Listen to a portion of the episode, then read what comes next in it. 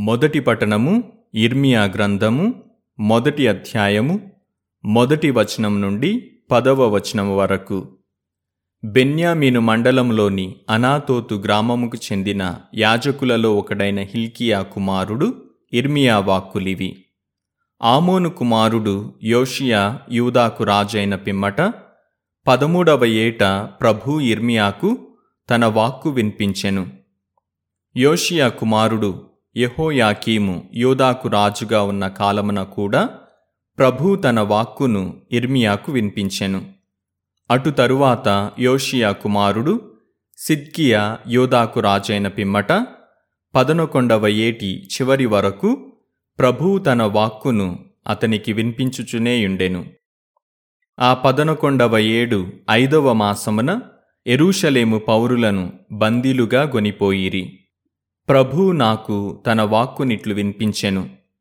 నిన్ను మాతృగర్భమున రూపొందింపక మునుపే నేను నిన్ను ఎన్నుకొంటిని.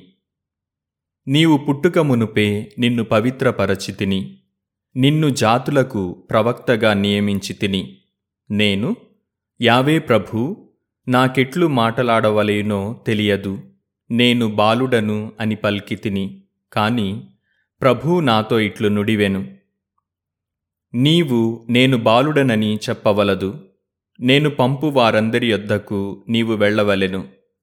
నేను చెప్పుమనిన సంగతులెల్లా వారికి చెప్పవలెను. నేను నీకు తోడుగా నుండి నిన్ను కాపాడుచుందును. నీవు వారికి భయపడనక్కరలేదు. ఇది ప్రభువునైన నా వాక్కు. అంతట ప్రభువు చేయి చాచి నా నోటిని తాకి నాతో ఇట్లనెను. ఇదిగో నా పలుకులను నీ నోట పెట్టుచున్నాను. ఈ దినము జాతుల మీద రాజ్యముల మీద నేను నీకు అధికారమొసగి తిని నీవు వానిని పెల్లగించుటకు కూలద్రోయుటకు నాశనము చేయుటకు పడగొట్టుటకు పునర్నిర్మించుటకు నాటుటకు సమర్థుడవగుదువు. ఇది ప్రభువు వాక్కు సర్వేశ్వరునికి వందనములు.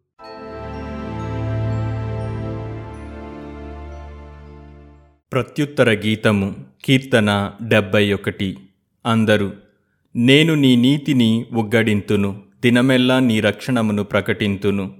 నేను నీ నీతిని ఉగ్గడింతును దినమెల్లా నీ రక్షణమును ప్రకటింతును. ప్రభు నేను నిన్ను ఆశ్రయించి తిని నేను ఏనాడును అవమానము చెందకుందునుగాక నీవు న్యాయవంతుడవు కనుక నన్ను ఆదుకొని రక్షింపుము. చెవియొగ్గి నా మొర విని నన్ను కాపాడుము అందరు. నేను నీ నీతిని ఒగ్గడింతును దినమెల్లా నీ రక్షణమును ప్రకటింతును. నేను నీ నీతిని ఒగ్గడింతును దినమెల్లా నీ రక్షణమును ప్రకటింతును.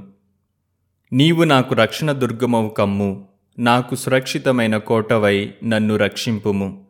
నాకు ఆశ్రయస్థానము రక్షణ శైలము నీవే. దేవా దుష్టుల బారి నుండి నన్ను కాపాడుము.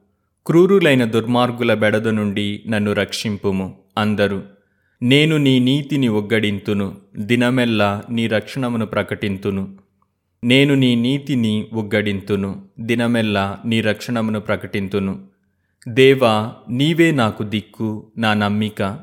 యవ్వనము నుండియు నేను నిన్నే ఆశ్రయించి తిని నేను పుట్టిన నాటి నుండియు నిన్నే నమ్ముకొంటిని. తల్లి గర్భము నుండి నీవే నన్ను చేసిన వాడవు.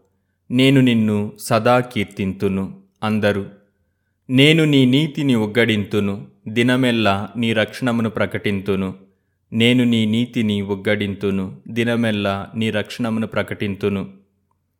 నేను నీ నీతిని ఉగ్గడింతును దినమెల్లా నీ రక్షణమును ప్రకటింతును. ఆ రక్షణ కార్యములను నేను సరిగా అర్థము చేసుకోచాలను దేవా బాల్యము నుండియు నీవు నాకు బోధ చేసితివి. నేను నేటి వరకు నీ అద్భుత కార్యములను ప్రకటించుచునేయున్నాను అందరు.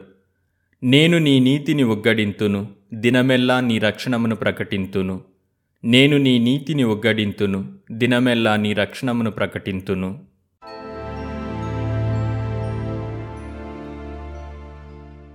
మత్తై సువార్త పదమూడవ అధ్యాయము మొదటి వచనం నుండి తొమ్మిదవ వచనం వరకు.